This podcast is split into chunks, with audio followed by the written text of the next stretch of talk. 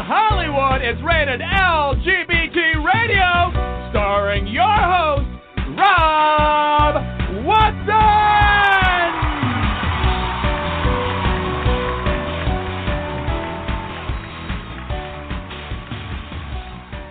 Hello, hello, hello, hello.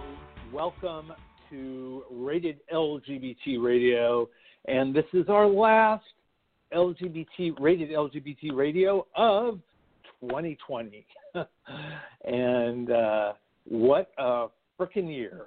Um, so many people are very glad to see it go away.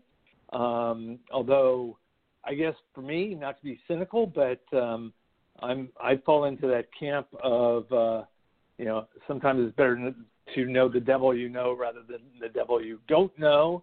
Uh, we're not quite sure what 2021 will bring, although it will bring a new uh, president and um, administration, so that can only be good. Um, but uh, yeah, the pandemic is still here. Vaccines are on the horizon.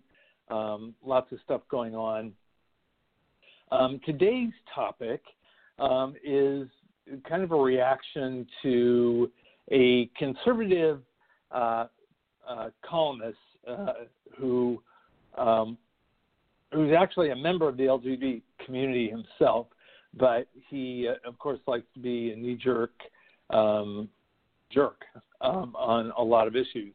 And um, in in this case, it is Andrew Sullivan is the columnist, and he did a uh, an article called well, actually I forget what it's called, but the point of the article was that lesbians are going extinct because of the rise of individuals coming out as transgender men. That um, and the implication of his article, which of course had absolutely no fact attached to it, just you know, just kind of those that knee jerk um, musing of, of um, somebody from the outside.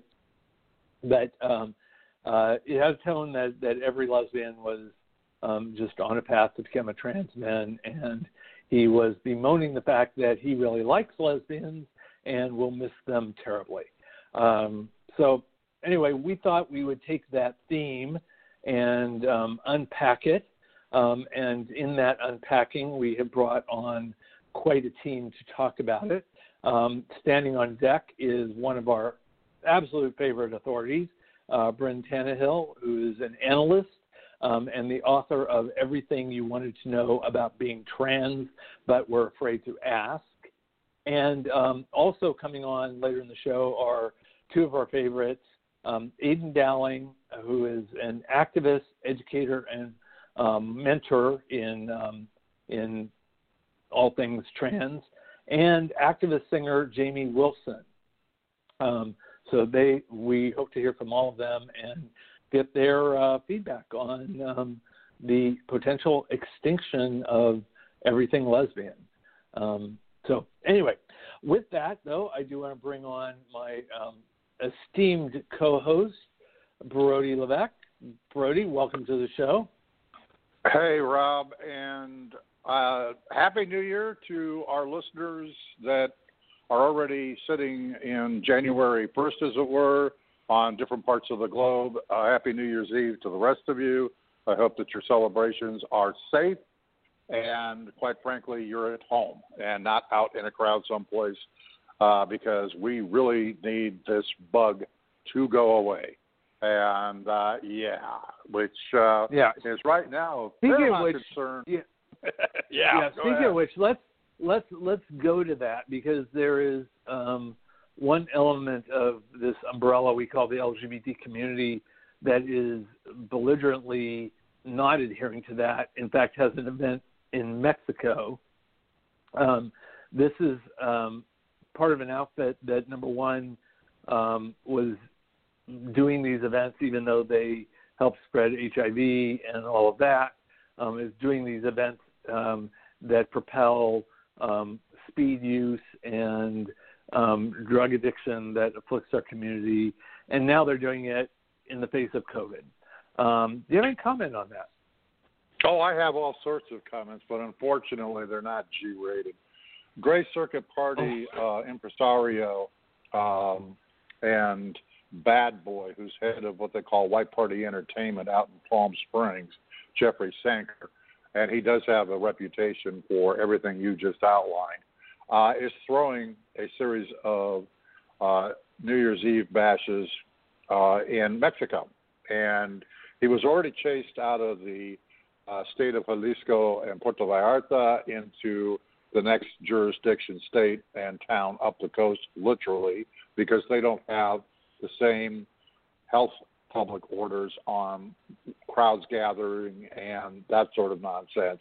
Um, and I'm going to note that this was advertised on White Party Entertainment's Instagram, Facebook, on Sanker's own personal Facebook, on his website.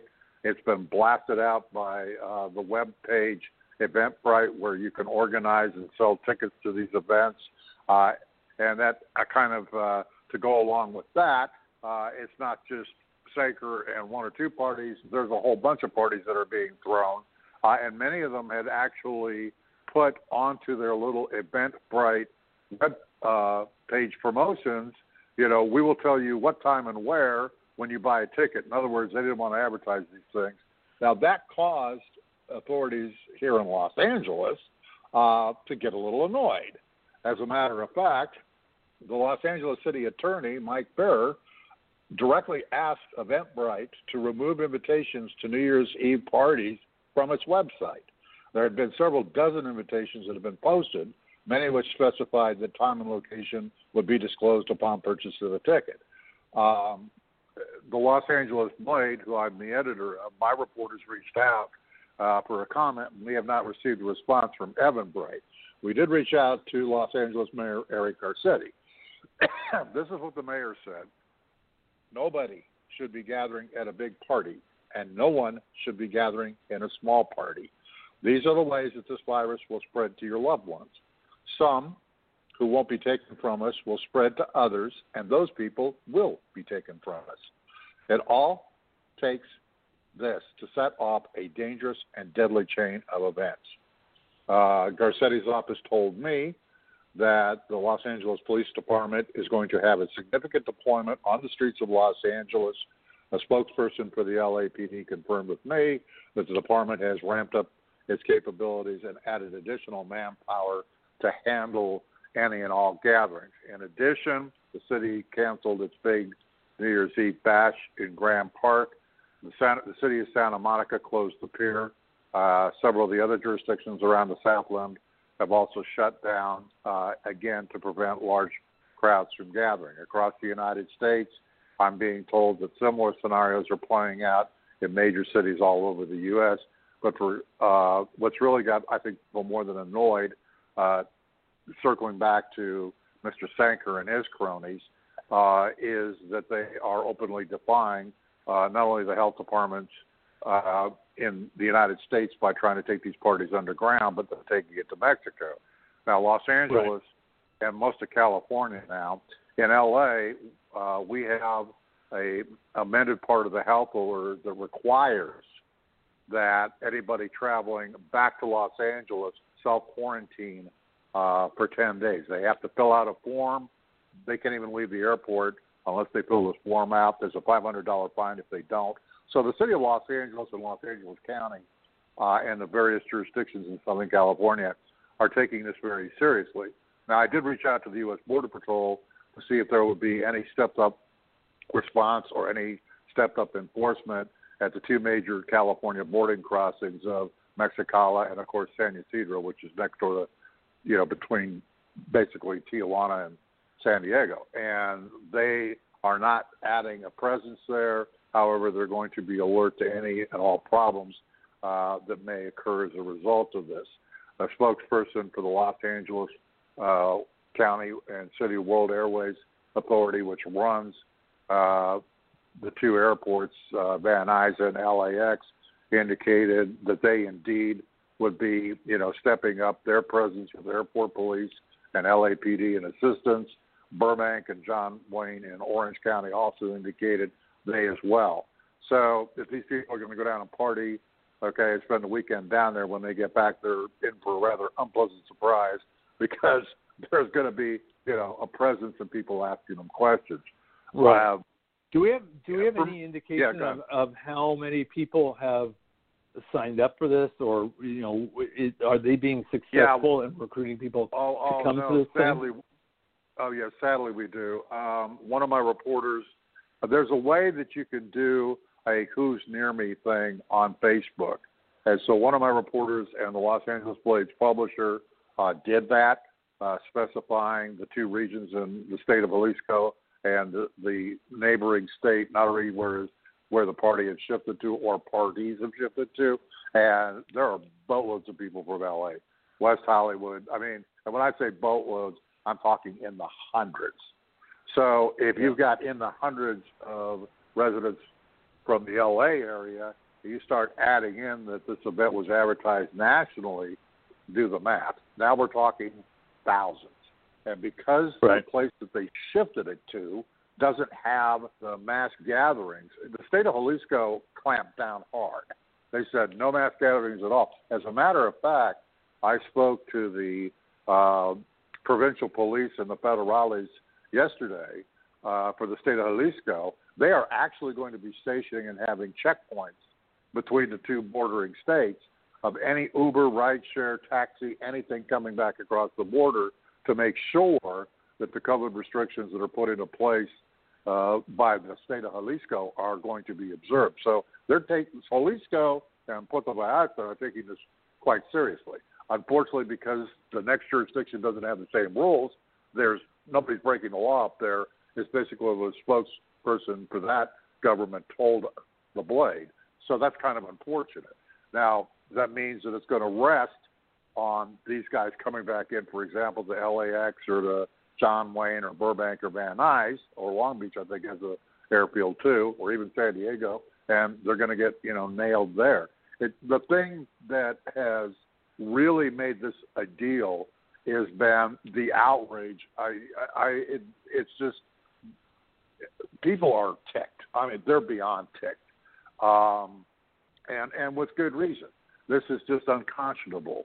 Um, and it, um, you know, for the LGBTQI community in particular, uh, as the publisher of the Los Angeles Blade, Troy Masters, pointed out, it makes us look especially bad because it looks like we're Right. just a bunch Well- of party boys that don't give a shit, and that just doesn't Well, sit well. it's, yeah, it's not it's not us. Yeah, it's not us, which is which is my problem with the the whole quote unquote concept of the LGBTQ quote unquote community because it's not representative of people who have say on other people's lives in that. But it is there is a partying element um, that is LGBT, and um, I mean, have they had any statement about this at all? I mean, are they um, even addressing it, or is this all underground?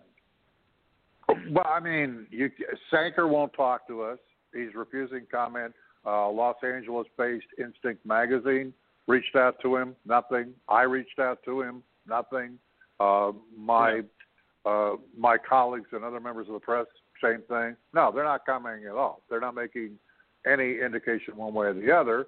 And um, in conversations that we've had with actual participants, I I I will I can actually read you one because this was kind of shocking. Now, one of our reporters spoke to someone that is actually at the party. I'll read this to you.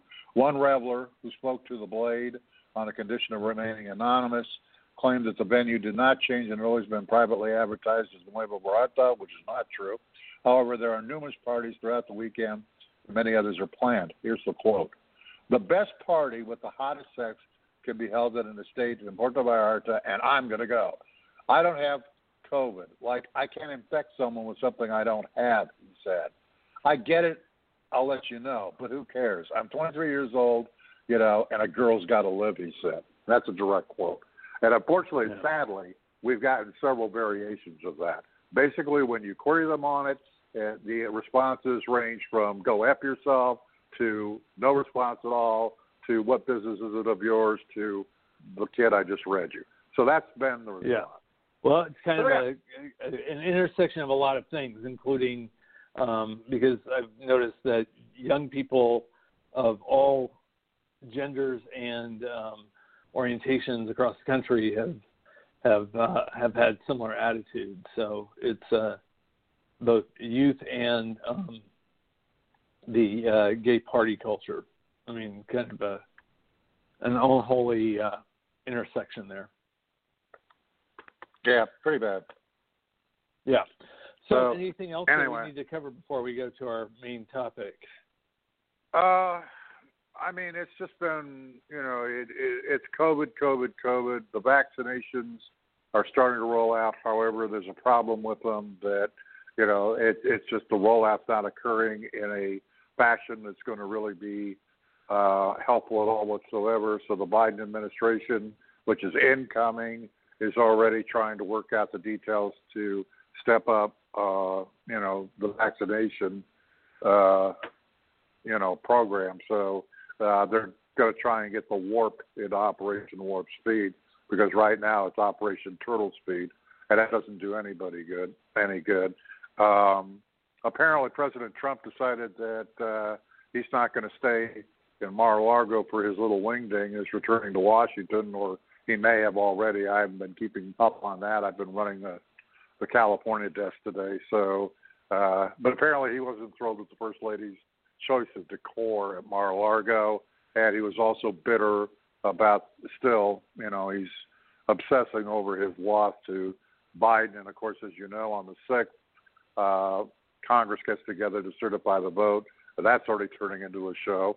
So yeah, it's just uh, it's just been this year just can't end quick enough.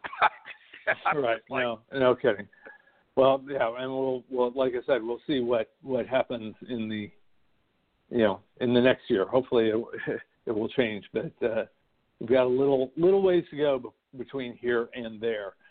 So um, let's move to what we're talking about today, because um, you know you just touched on the election, and one of the things, just an observation on my part, is that um, I think we have factions, and they're on both sides of the spectrum of um, people, and it's I think it's born out of social media and talk radio and um, you know the uh, different media outlets that that cater to a specific political philosophy or another.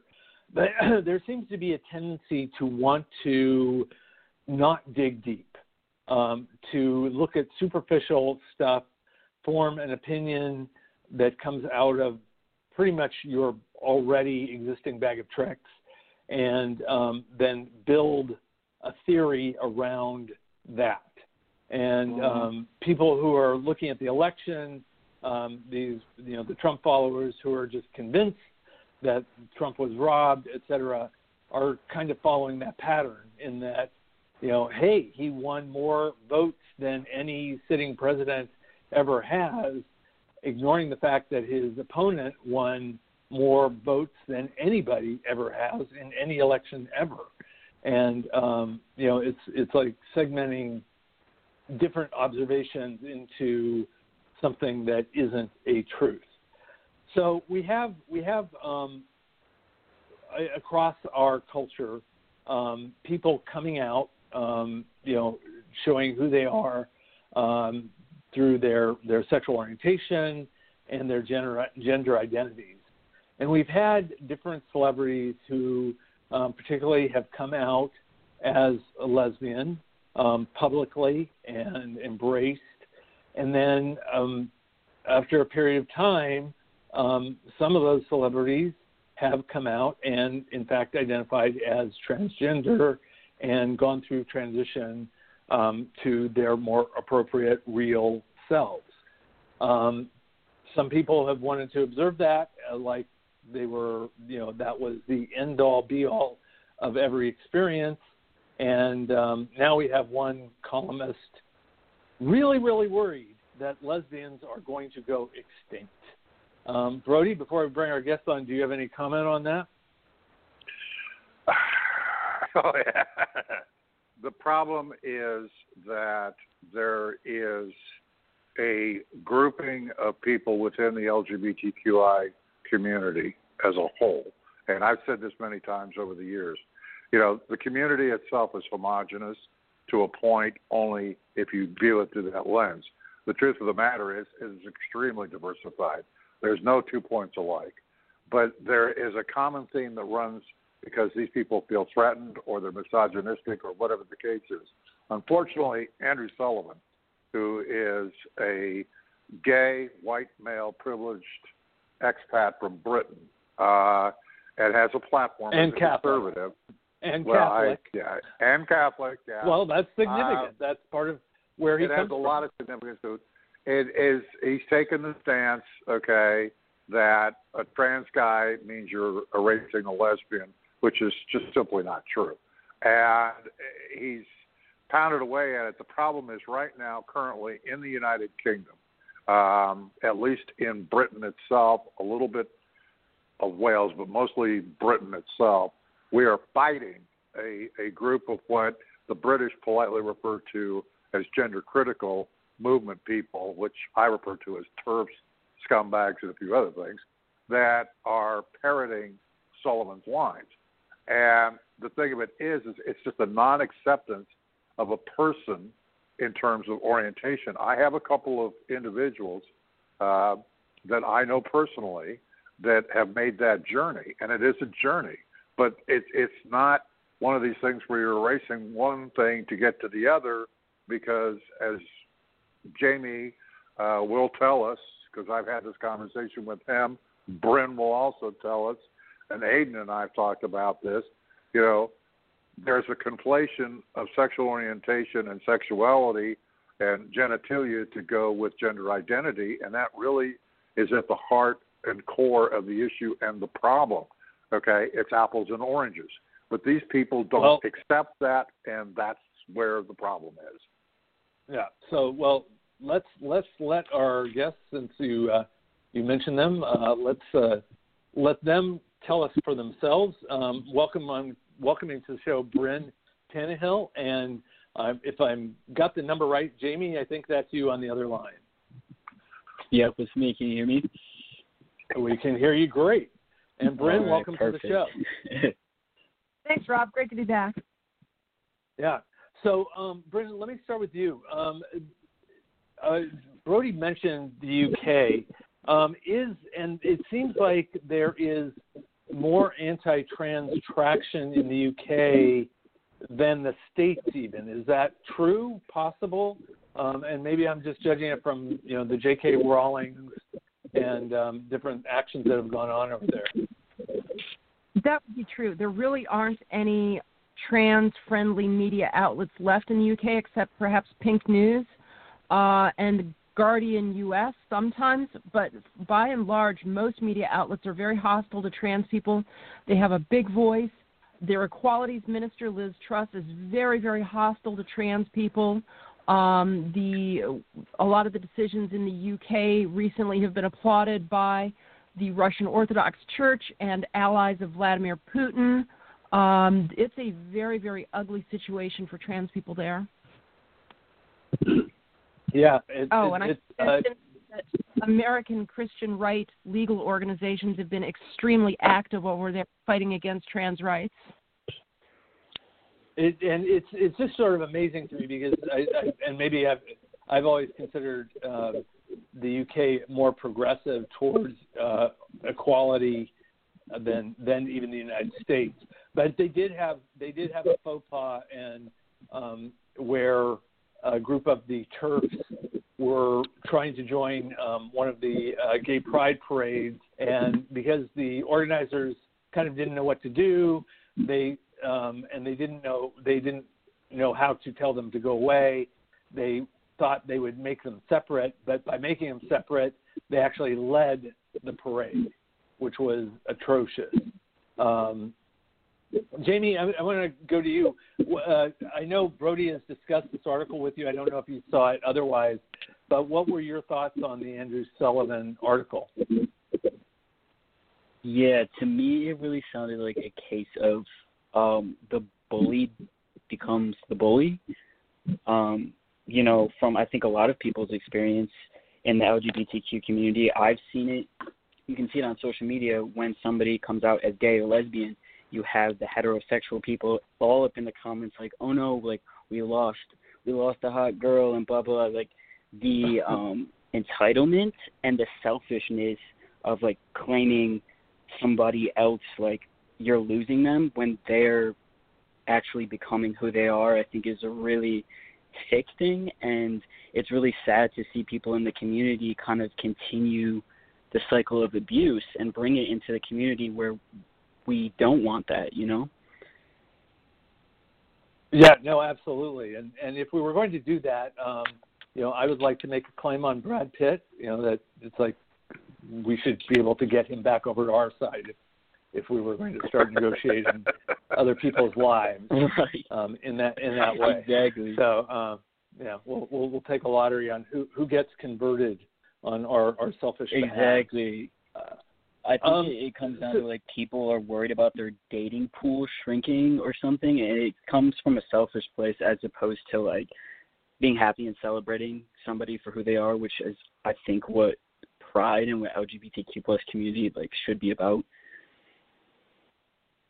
Uh, No, absolutely. And Brynn, in, you wrote an article in response to um, Mr. Sullivan, um, and in it, the the part of the article that I, I really think is critical that people need to hear is your analysis of, you know, a real survey of, of the paths that that transgender men have actually been on, and in fact, the ones even though many of us may have had visibility to an individual who has first come out as lesbian and then as a transgender man, that is by no means the common experience. Can you comment on that? So, um, from one survey that was taken within the UK, they found that only 23% of trans men identified as strictly straight, i.e., attracted to women or would have been lesbians prior to transition. Um, and let me just throw something out there that Andrew Sullivan's fear that uh, all the lesbians are going to disappear is complete baloney, uh, using a, a G-rated word. Um, for instance, in the UK, only 176 uh, trans men um, enter, entered the National Health Service system uh, before the age of 18 on an average year in the past three or four years.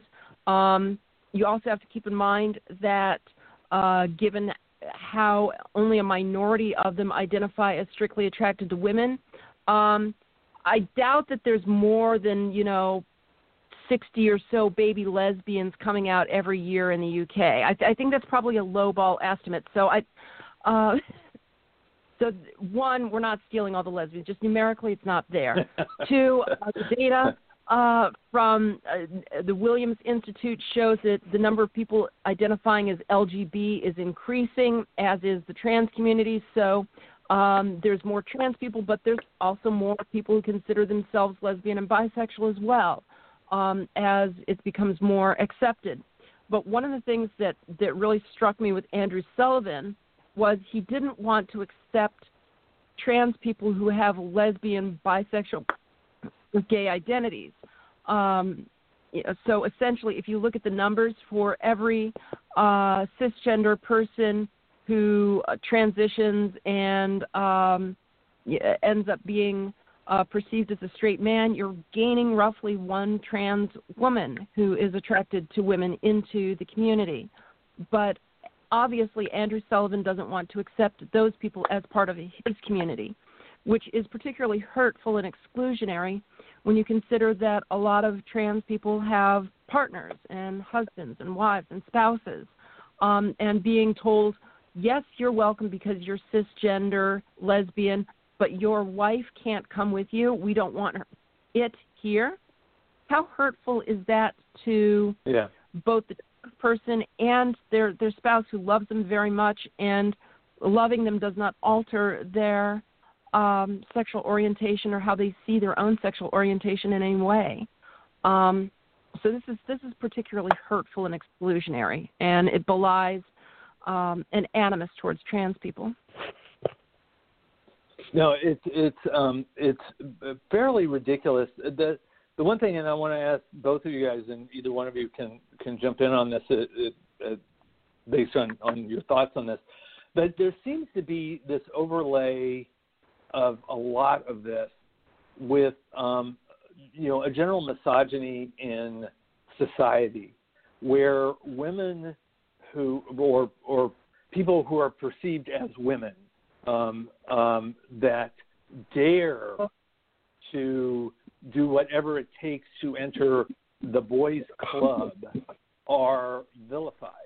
Um, you know that that it's you know, and then it even goes back to you know the 1800s with Freud and his theory on um, penis envy.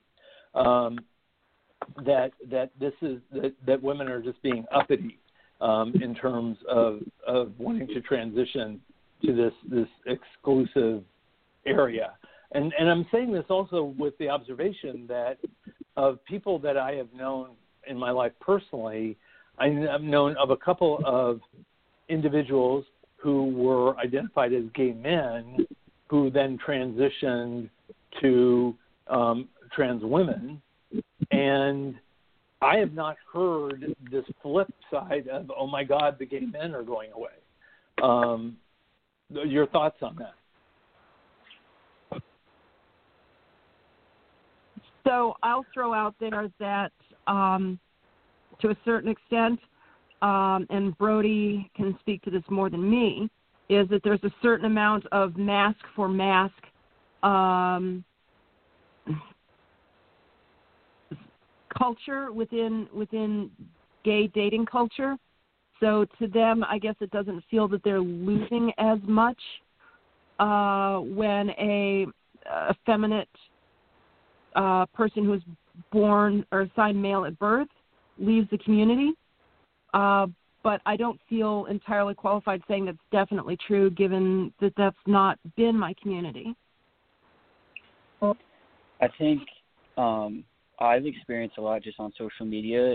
Literally, I got two messages today, um, and the way that gay men can sometimes perceive a transgender man is very like it's very genitalia based. The messages I get are I'm a gay man, but somehow I'm attracted to you or like I'm a gay man and I don't know why, but I'm attracted to you and it's like this whole misconception of who who I am and because they make assumptions about what's in my pants, it somehow like lessens my value to them of my manliness or my manhood or whatever you want to call it.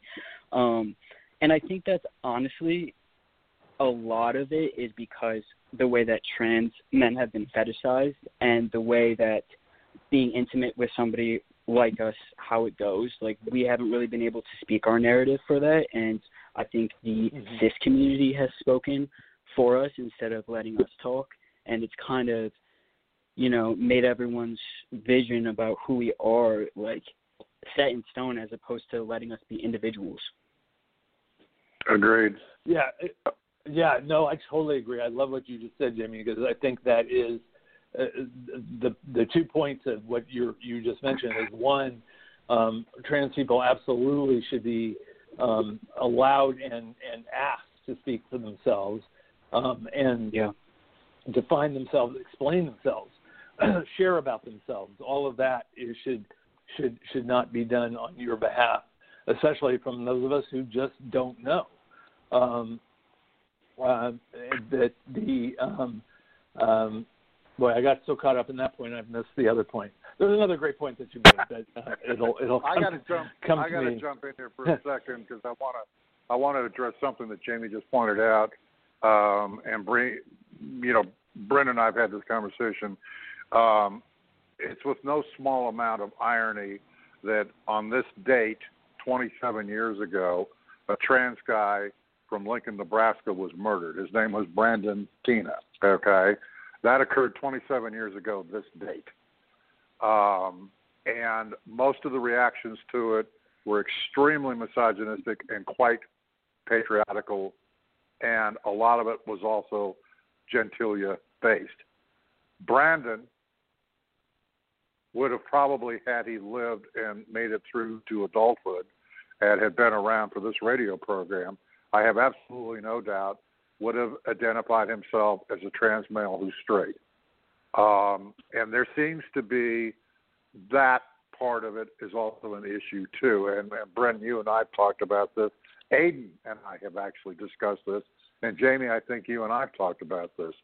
The the problem is exactly as Jaimie just outlined.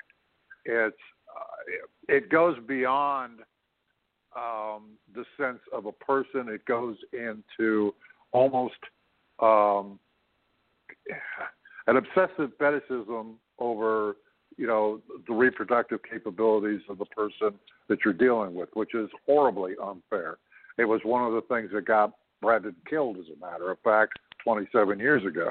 I think that one of the things that we need to understand is that it's incumbent on people that do have a platform and a voice, and of course, Brynn, you do as a columnist, Rob as a radio host, myself as an editor, Jaimie as a major social gram, uh, Instagram, uh, what do you call influencer, because uh, he's got a huge platform there. Aydian, same thing. But I mean, we have to be able to be the voice so that the young trans guys don't get erased, because you know, ironically, Sullivan's narrative of lesbian erasure isn't true. What it is is is that there's parts of even our own community that are trying to erase trans guys because you can't fit everything into this neat little box. Nor should we be able to. That's unfair. And it's as Jaimie said, you know, I have a guy, you know, a gay guy hitting on Jaimie is like, you know, uh, yeah, okay, not not a big shock. But then they find out that, well, you know, Jaimie happens to be straight. It's like, oh, wait, what? And see, that becomes a problem. And and that's exactly what we've got to start addressing. You know, first of all, trans guys exist. Okay, we've got to stop fetishizing them. We've got to stop making it that way. The same way we've got to do the uh, same thing for our trans uh, sisters as well for the same damn reason. You know, th- this is a base core argument, and Jaimie just really outlined the foundational part of this. Okay, it's not about the genitalia. Rob? Right. Yeah, it's um and uh, I wanted to ask something and I want to kind of follow Jaimie's point about um, people talking for themselves. So I'm, I do not want to speak for either Brynn or Jaimie. I'm going to throw this out to you guys.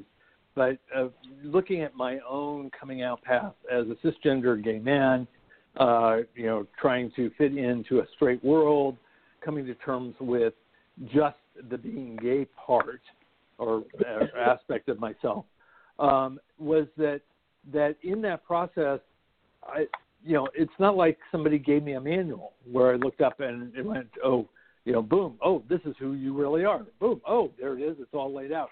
Now I'm going to go be that. And my observation with the the people I've known, and I've known several individuals who have identified as lesbian and then went on to um, come out and transition um, uh, as as transgender men, um, is that they didn't have nobody handed them manuals either, and they had to work through who it was they were. And first, they identified with one identity. Once they were living that openly the truth that that was not appropriate or fitting for them became even more apparent, and then they continued to um, to find themselves even more thoroughly. Um, and and and before I turn this over to you guys to share, if you will, your experience with that, is I know back in the day, back in the 80s, when there were not very many visible transgender people at all, it was as much because people who were truly transgender did not see people that they could say, This is what I do with this. This is how I, I'm going to go, or how I can go. And so we saw a lot of uh, sub identities that now, for me, looking back, I'm looking at those people going, That looks like to me from the outside a transgender person who couldn't find their true expression. Um, Brynn, Jimmy, Jaimie, what what are your thoughts on that and experience on that? Um, I think I completely understand like how you're saying there's no manual like you come out and you're just kind of thrown into the world. And a lot of times you know when you're lgbtq plus identifying like you can lose friends you can lose family like so i think you know coming into the lgbt community say you come out as lesbian you come out as gay and you identify with that community you're with that community and then you come out as trans how sad that you lose your community base that you had and that family you know that not blood family but chosen family that you built. For a lot of us me speaking on behalf of myself like i don't have my family. I came out immediately as transgender but to think maybe if i was a lesbian for x amount of years and built you know my identity and my friendship and my family in there and then to have those people be like no you're not one of us anymore like i think it's just so constricting. It's everything that the the heteronormative community all the things that we don't like about them um, so yeah, it's it really is a journey, and I think the whole purpose is we need to like respect people's journeys. It's not going to be the same as yours, like, and that's that. We're still the same people. Brent, what were your thoughts? So, in many ways, I've been lucky that the places I have where I came out, there was such a small LGBT community in a rural part of Ohio that you really that you couldn't really be that picky. Um, and that I was lucky that I found some friends who um, that I'm still friends with who are uh, both cisgender and transgender. Um, but as I was saying earlier, um, it's there is uh, was alluded to just now, there is no manual for how to be whatever. You have to find your way. Um, and for trans people, a lot of us go through um, something that would be resembled, uh, described as an awkward phase, uh, mid transition. Um, this can be really, really hard on us uh, because we're in the process of, of realizing ourselves and making ourselves who we want to be um, and some of the nastiest stereotypes come from that from that transitional period that usually only lasts a couple of years uh, at most. Um,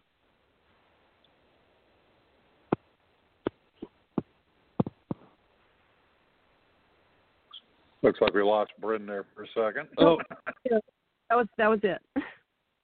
oh, end of point. what are your thoughts on oh, that? also to add, ahead, can I add something to that? Ahead, also, Yeah, I think that, like you said, like the awkward, like you would call like the awkward phase, and I I completely understand that. Like the you know when I first started hormones and, um, you know people in public and like they didn't know like what pronouns to call me and stuff, and there was always these awkward scenarios, and I think it it affected me even after my awkward stage because then I put so much pressure on myself of like what I need to be or what I should be to like be accepted. Where if you have a home base of people that accept you and love you for who you are, like you don't have as many you know expectations for yourself. Like I've only just gotten to the point after transitioning for being on hormones for five years that I've decided to not be on hormones anymore um because I'm realizing like I don't need to be anything for anybody. Like I can just be me for myself. And I think um, you know, we need more of you know, more of people who are loving and you know, just accepting because it, it does it puts a lot of pressure, especially on young trans individuals. Like hormones and surgery are very you know, can be very important for some trans individuals and some trans individuals don't want them and like that's fine too. it's one, and I'm going to point this out. One of the saddest ironies of all of this is that um, Andrew Sullivan's piece was was pretty misogynistic, as if he owned lesbians and owned their experiences and owned their bodies and owned them because he needs them to take care of him when he's sick. Um, but other several sim- similar pieces ran at nearly the same times, like in the t- um, the Times, um, that trans people are stealing all the lesbians, and this has been echoed by uh, even members of parliament. And the funny thing is, is that almost all of these um, outlets carrying these messages were totally against gay rights. They were, um, you know, they, they were against same-sex marriage. They were pro Section 28 in the UK, which was the no promo homo law, which basically said you can't print or say anything positive about LGBT people, and that lasted from the Thatcher era till the early 2000s. Um, so that all of these outlets are very, very anti-LGBT until now, where they're suddenly, oh, we love lesbians and gays, but we really hate the trans. And this is part of the divide and conquer strategy that the American right wing um, came up with years ago for what they plan to do to the LGBT community, which was cut off the trans community from the rest, annihilate them, and come back for you guys later. Right, right, absolutely. And I, I do want to point out because uh, Jaimie made an allusion to something that I, I know at least, and we may be in a bubble in California, especially in the Santa Cruz area. Um, but the community here, when people come out as as trans, the LGBTQ people, the rest of the community tends to be hugely supportive. So it's not like they lose their tribe here. Um, and I guess my question to you guys is: Is that different elsewhere? Is is that not a truism of most of the LGBT communities throughout the country, or are they more exclusionary when that happens? Um, well, I don't have experience with like coming out as lesbian and then coming out as trans. The but the experience I have had that is similar um, in New York pre-COVID, so like you can go to places and everything maskless. And um, I was I went to a lesbian bar, and it was like all women, and it was me and um, my best friend who was also a transgender man, and like these women came up to us and they were like giving us a really hard time, like why we were in there, and so I was like, you know, I told her, you know, who we are and how we identify, and like that's why we feel comfortable. Like it's comfortable to be in here for us. And they were really not great. They said a lot of very rude things, and then so I guess it's a similar kind of a similar situation what you're talking about. Like we felt excluded, we ended up leaving because we thought we could be welcome somewhere because we're a part of the community, right. and then we're told to pretty much leave.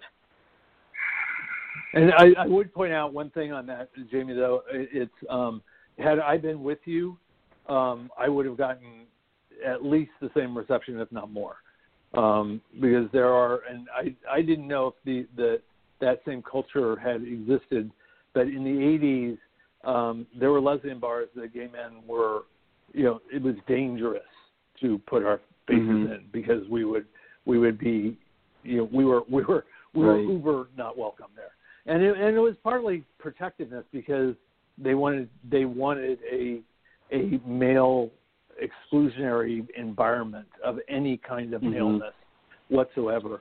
Um, but let me ask that is, um, and because that is the basis of, you know, the TERF knee jerk reaction is they want nothing male, um, you know, of any sort. Um, Brynn, what, you know, is that a, is that philosophy by certain people who are so gender centric and exclusionary that they don't have room for the transgender experience in any way. So this is what I found interesting is that they have a very big voice, but they're not that big as a group. Um, that when you do social media analysis of the networks following big uh, TERF accounts, uh, that you really don't see much more than a base of perhaps 5,000 core followers um, that repeatedly follow each other. Um, running into TERFs uh, in real life is, for me, it's actually pretty uncommon. Um, because and it's not it's a minority viewpoint within the LGBT community, particularly in areas where um,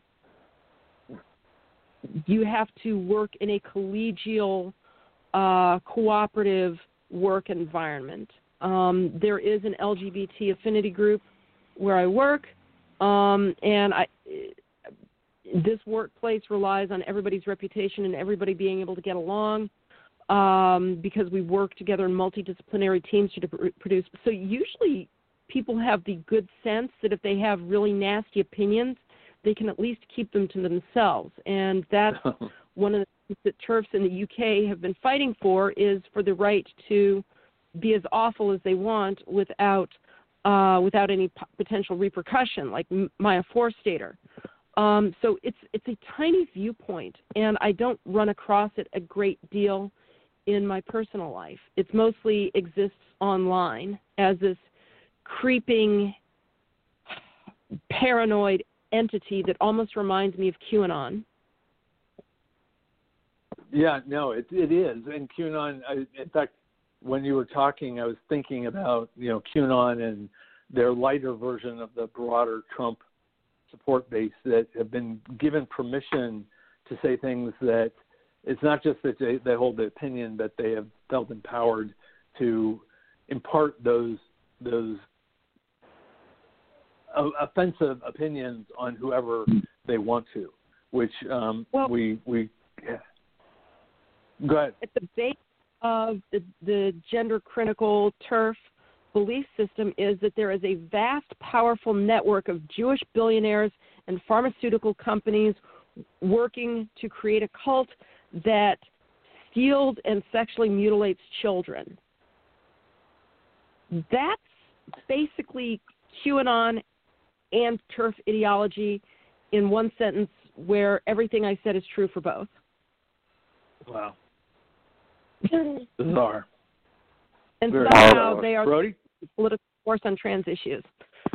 I mean, the one the one thing that, and and I've said this repeatedly, the we have got to emphasize we we and we must absolutely be supportive of a person's right of self determination, regardless of sexual orientation or gender identity. But it becomes even more critical within the LGBTQI sphere and environment when you start talking these issues. You know, uh, Jaimie has encountered uh, some seriously ugly trolling uh, on his uh, on his Instagram, and uh, Bren, you've picked up some seriously hideous, misogynistic, and really bad comments on some of the columns that you've written for the various media outlets that you write for, and, and I think that it, it goes right back to the heart of it. Um, you know, it's one of the reasons, and I, I miss her so much. But we we have a Brendan, you and I have a mutual, and of course Rob knows her. Jaimie, I'm just so sorry you never got a chance to meet this person, but Monica Roberts was the editor of Transgriot. Uh, she was a trans activist from Houston, Texas. Big black gal, kind of a you don't mess with me type. Um, and and the one thing that Monica used to drill in, at least in my head, was it, it's all about self determination. People got to have people, okay, but people got to be people. That was her favorite expression on the phone with me in the multiple phone conversations I had with Monica over the years. And I and it's this is really at the heart of it.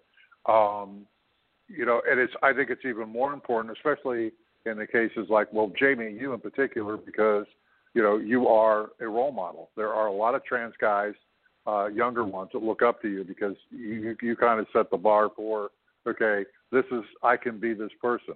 Um, I can identify as me, but that's not all of me. I'm a musician and an artist first. I'm a trans guy second, and now I'm cooking up some really good vegetarian food And I'm not going to start that conversation because you're going to get Rob going off on a tangent. But uh, anyway, at the end of the day, this is really it. It's about self determination. Bren, I know in article after article that I have asked you to write, um, that's been the underlying theme to it. And uh, Jaimie, if you don't mind commenting, I mean, take a look at that. What what do you think?